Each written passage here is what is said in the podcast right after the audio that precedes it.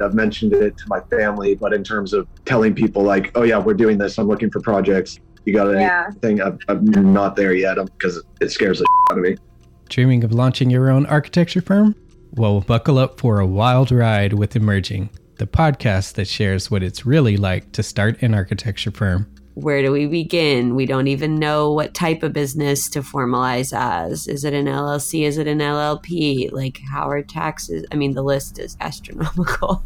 Season 1 featured founders Jeffrey, Lexi, and Chris, owners of Level Studio Architecture, are your fearless guides on this unfiltered journey from napkin sketches to a thriving studio. One evening, stumbled into one last dive, we sat at the bar and pondered our postgraduate futures. Amidst the conversation, a napkin became the canvas for our aspirations, sketching plans and milestones, sealing our heartfelt commitment and shared dreams. In drawing down dreams on a napkin collectively, that then, you know, in your head, you've rooted like, oh, I'm connected to these people, like long term. The process of starting an architecture practice brims with excitement and challenges, demanding meticulous planning, flawless execution, and unyielding resilience. I kind of hate the term because it's so overly used, but I think everybody knows imposter syndrome. And I think it's so real to this day. I don't know if it's with everybody, but with me, I'm always questioning like, us, can we do this? Are we ready to do this? Are we prepared? Can we do it? Did we just decide a name? We did it, guys. Oh my God. The one that came out of nowhere. Woo! It came out of nowhere. I liked it. I saw it. Ready to turn your aspirations into reality? Follow the link in the show notes to subscribe to Emerging and chart your own path to architectural success. Hello. My name is Demetrius. This is Jason. Hey guys. And you are listening to Spaces Podcasts. Thank you for joining us, everyone. Thanks for coming back. For our listeners that are sticking with us through this whole process. Got a special episode for you today. We have, I guess you could call her a replacement. Basically because we kicked Allie to the curb, is what you're saying? Yeah. So we got a new team member that we wanted to introduce today. Just kidding, Allie. We still love you. Kind of. So we're going to introduce Michelle today. Michelle Thrakunchawi. I think I got it right. Yeah. So Michelle, welcome to the show.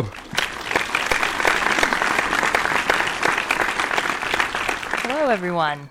I got the last name pronunciation correct, right? You nailed it. Okay. But good. If we're being honest, I might not be saying it correctly either. Fair. So I shorten it up a lot of times, like Michelle T. Thrak, Michelle. Yeah.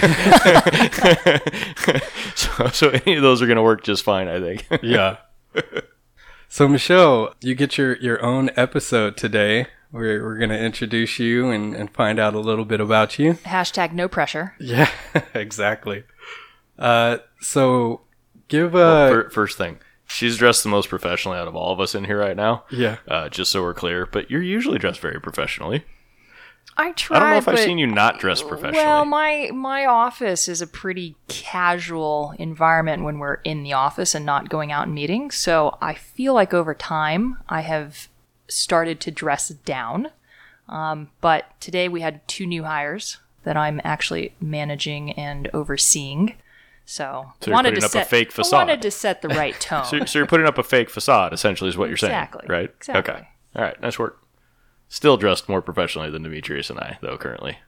Now I'll know that T-shirts and flip-flops are appropriate. I'm wearing a polo shirt. I have a collar on. Well, it's like 163 degrees outside. It's hot as hell, man. So it's nice that some people have AC, huh, buddy? Yeah. Ha, ha, ha. Off-mic conversations, Michelle has no air conditioning in her place right now. To her defense, usually in the area in which she lives, you don't need it at all. We are in Southern California, and she's closer to the coast than I am, right? Yeah. But there's 2 weeks out of the year where it's hot. There are 2 weeks, and what's odd is those 2 weeks usually come in September or October. Yeah, October's hot. This is unusually early to have this kind of heat, and the humidity, which is unusual for California. Now, if we had an East Coast listener, they would be laughing all the way home about my comment just now, but it's unusually humid right now. Yeah. It's been hot. Yeah, definitely. So Michelle, give our listeners a little kind of background to yourself, your professional and anything personal. Wow, that's a loaded question. Let's start professional. Well, let me lead by saying that Allie is a very good friend of mine, and so these are some big shoes that I'm filling. She has small shoes. It's fine. She might have small shoes, but she's got big ideas. She does. So professionally, my focus. So I currently am working on land acquisition and asset management. With a private residential developer and home builder by the name of City Ventures. City Ventures is based in Irvine. We have an office in San Francisco, and our focus is on urban infill development. So we work a lot with cities, we work with landowners, brokers, and essentially we're trying to redevelop or repurpose old industrial sites, old school sites, church properties, things that just have kind of run their course, and then turn that into for sale residential housing. I'm sorry, you're saying the church has run its course? The church has not run its course, but maybe the congregation has dwindled or an aging population. Now, the church will always be around, Jason. Not to worry. Really quick, I wanted to jump in since you mentioned that. And we do talk about kind of societal changes. And just since you brought that up, we'll get to it at some other point. But an interesting thing is with kind of the younger generation, the numbers of church attendees are actually going down. That's why this place is going to hell, buddy. You know, the world's going to hell in a handbasket, and you're freaking nailing it head on right now. I'm just telling you. So, anyway. Don't wind me up. What you see happening is the old traditional church. When I think of a church that I went to as a kid, where you have like a fellowship hall, and a couple of Sunday school classrooms and a chapel or worship center. Yeah. That traditional church model seems to be evolving into more of an industrial church model where your worship and your fellowship hall is leased or owned in an industrial building where you can get a greater capacity of people and young people. Yeah. And I think, I know this is a totally different topic, but that's what I would tend to... Yeah, can we get back to me? Yeah. No, because you started on the wrong topic. But I mean, ultimately, it's born-again Christian or just Christian fellowship is the ones that are tending to take that place. So when you're mentioning, I tend to think Catholic, Lutheran, Baptist, those types of things when you're talking about traditional structure and that type of stuff in churches. But I agree. Yeah. Okay. Sorry for the tangent, Michelle. No worries. So I've been doing land. That still is the reason why it's going to hell. Yeah. So I've been in real estate development, really focused on the housing side of real estate development for about 12 years. I think it's been 12 years. In fact, it has been 12 years. I just passed my 12-year career. Good for you. Nice. Yeah. It's kind of crazy. So graduated from college 12 years ago. I am a Trojan, proud. Wear that cardinal and gold. Fight on. Okay. Yeah, don't be jealous. Not jealous. Don't look at me like I'm going to say anything about this. I was waiting on Jason to jump in there. We'll just we'll come back to that at some other point. Yeah, sure. I don't go to UCLA either, just in case people were wondering. I didn't go to UCLA. That's not why he's looking at me. But keep going. I'll just leave it at it was less expensive for me to go to private school than it was for me to go to Berkeley. When I looked at financial aid packages side by side, my out-of-pocket was infinitely less. That's interesting, at USC. Actually. Mm-hmm. Really interesting. Mm-hmm. Fun fact. Yeah. We should talk about colleges at some point. We will. Oh, okay. We're going to get to that. Once again, I probably didn't pay attention.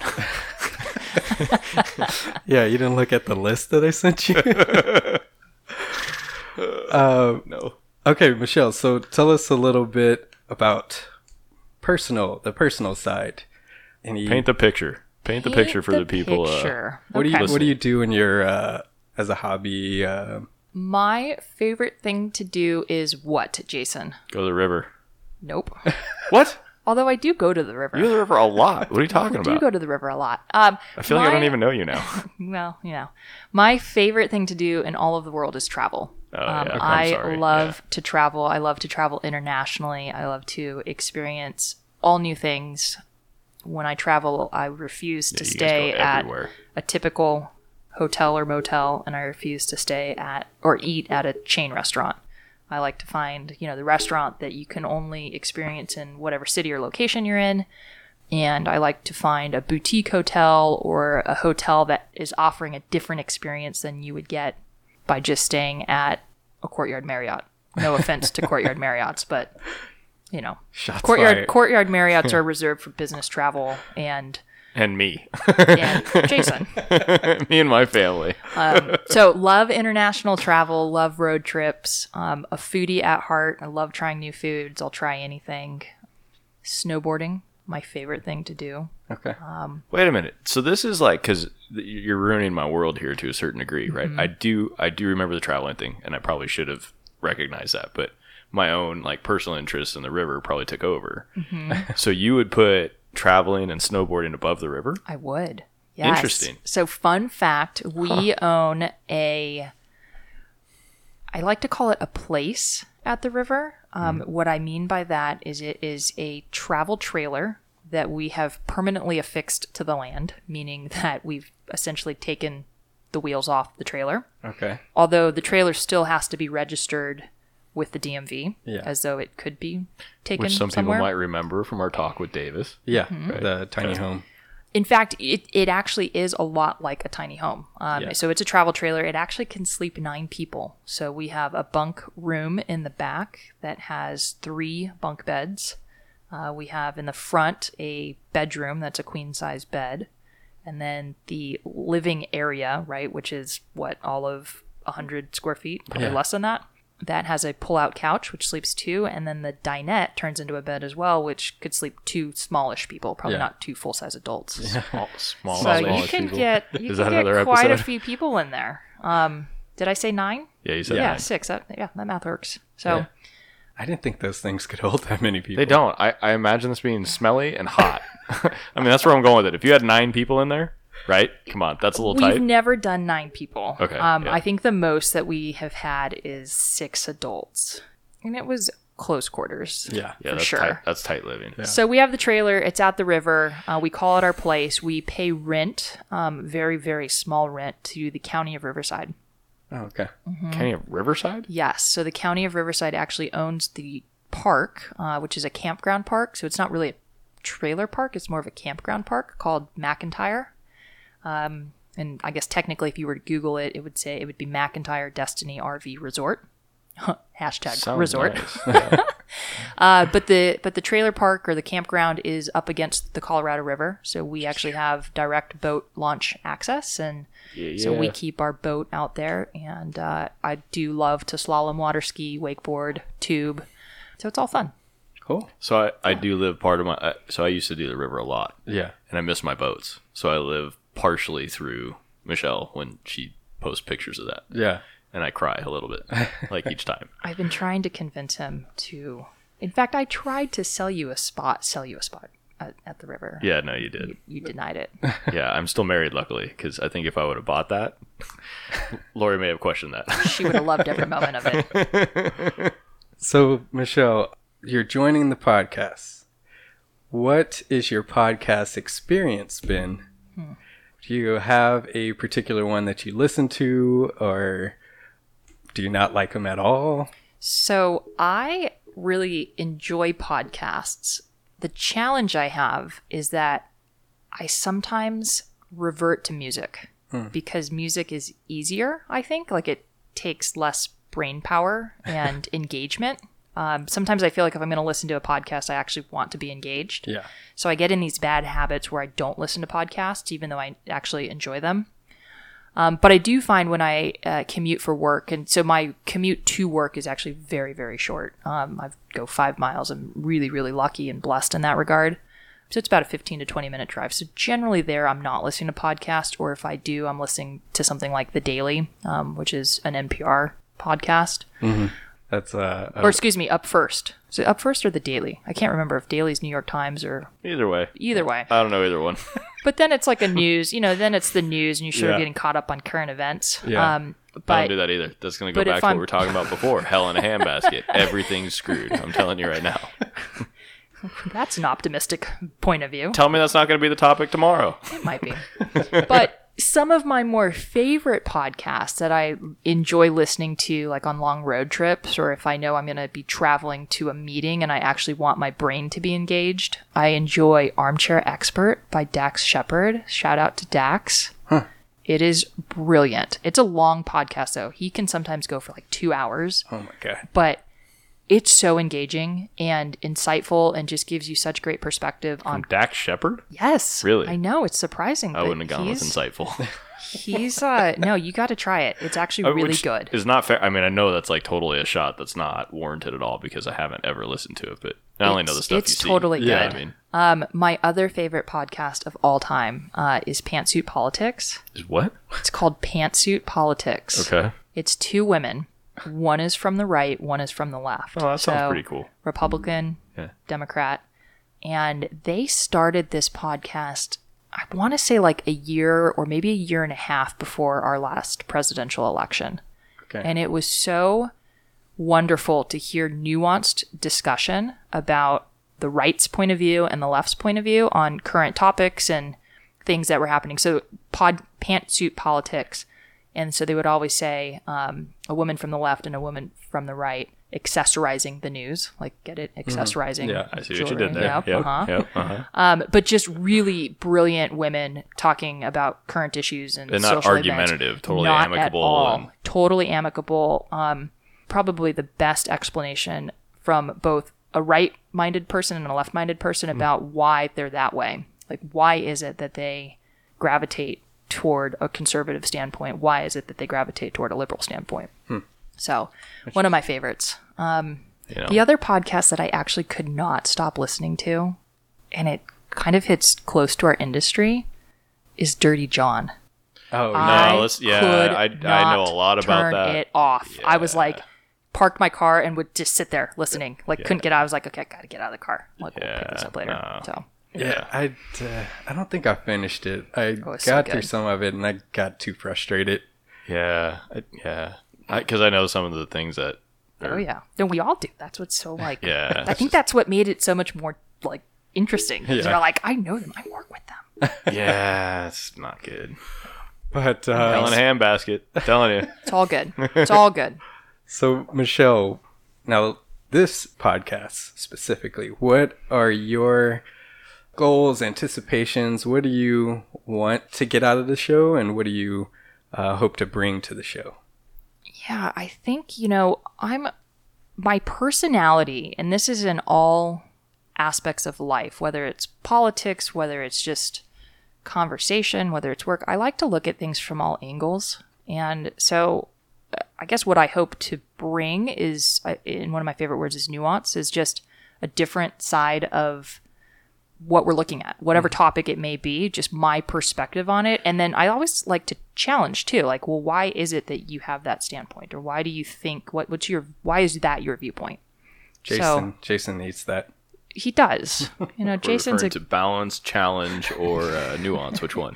All of them. All of the above. And then I think, one of the things that I find is really cool about this podcast is we're hitting topics that I might actually not know that much about. And so this is really forcing me to delve into and research and learn sides of our industry and sides of the realm of real estate that I may not focus on day to day. Yeah. But ought to have at least some knowledge or perspective on. Yeah, definitely. So one last chance. Anything that the listeners should know about you? Anything else that you would want to kind of leave them with? Oh, my Lord. What kind of question is that? Yeah, it's a good one. I don't know. You guys both know me pretty well. Maybe Jason knows me more. What would you... Well, apparently we don't, because I thought the number one thing was the river, and I got shot down, man, so... See, what's going to happen is I'm going to go home, and I'm going to be thinking about this question all night long. And I'll probably ask my wife and be like, how should I have responded to that question? You're going to have... And she'll give me some brilliant response, and I'll be like, gosh, darn it. Yeah, you're going to have that aha moment when you wake up, and you're like, I should have said that. Exactly. Yeah. That's funny because I wake up a lot of times and I'm like, I shouldn't have said that. That's the direct opposite.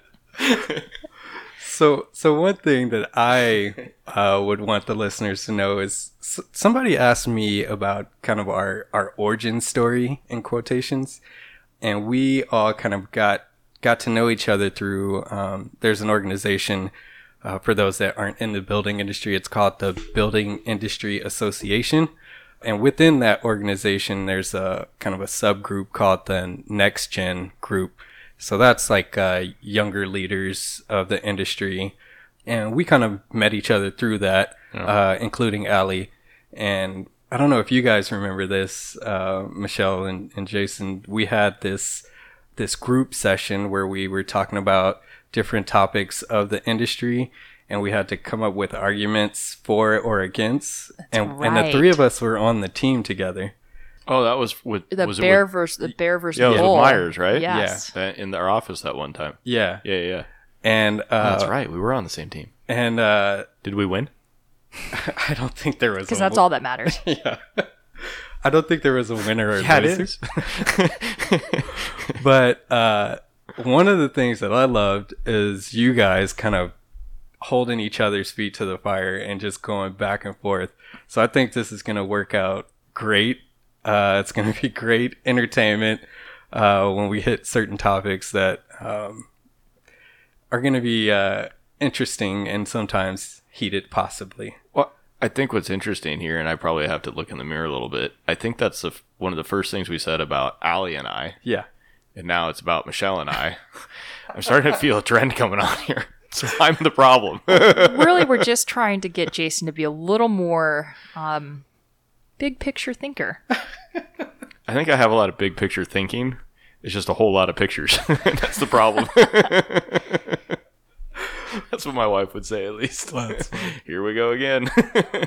No. So, so it should be good. So, continue to come back and watch this thing unfold.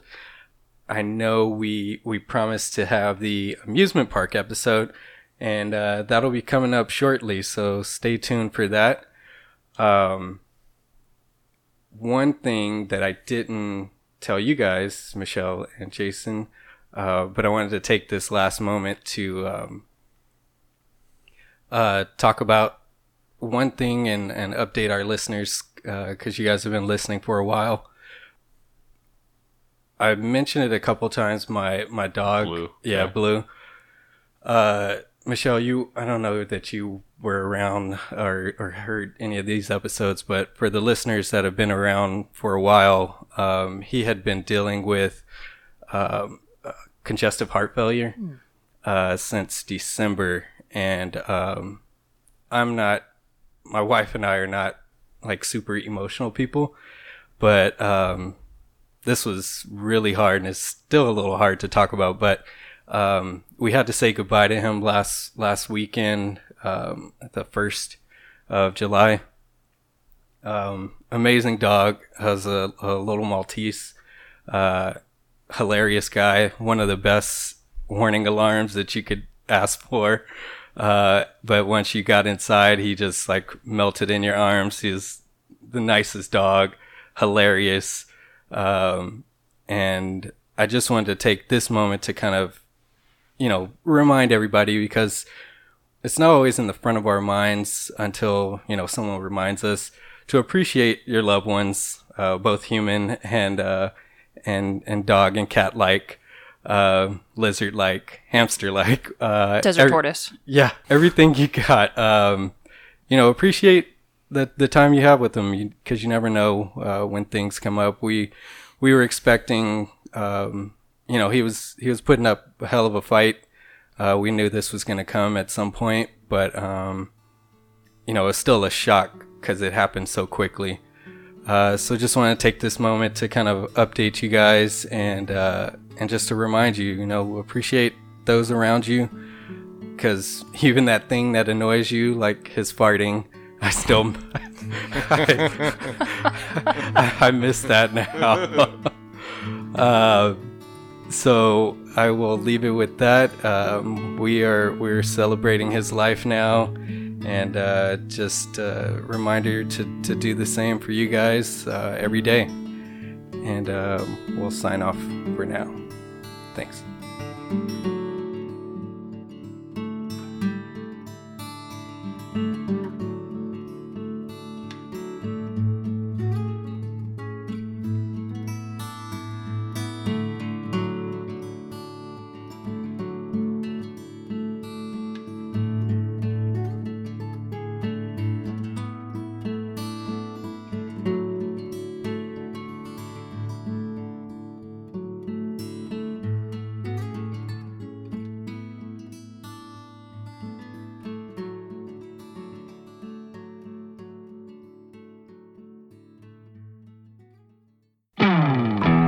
Hey, architecture firm owners and emerging leaders, get ready for unparalleled insight into the development of a world-class architecture firm and a worldwide organization driving the digital transformation of the design and construction industry with Build Smart, the podcast that's changing how our profession operates.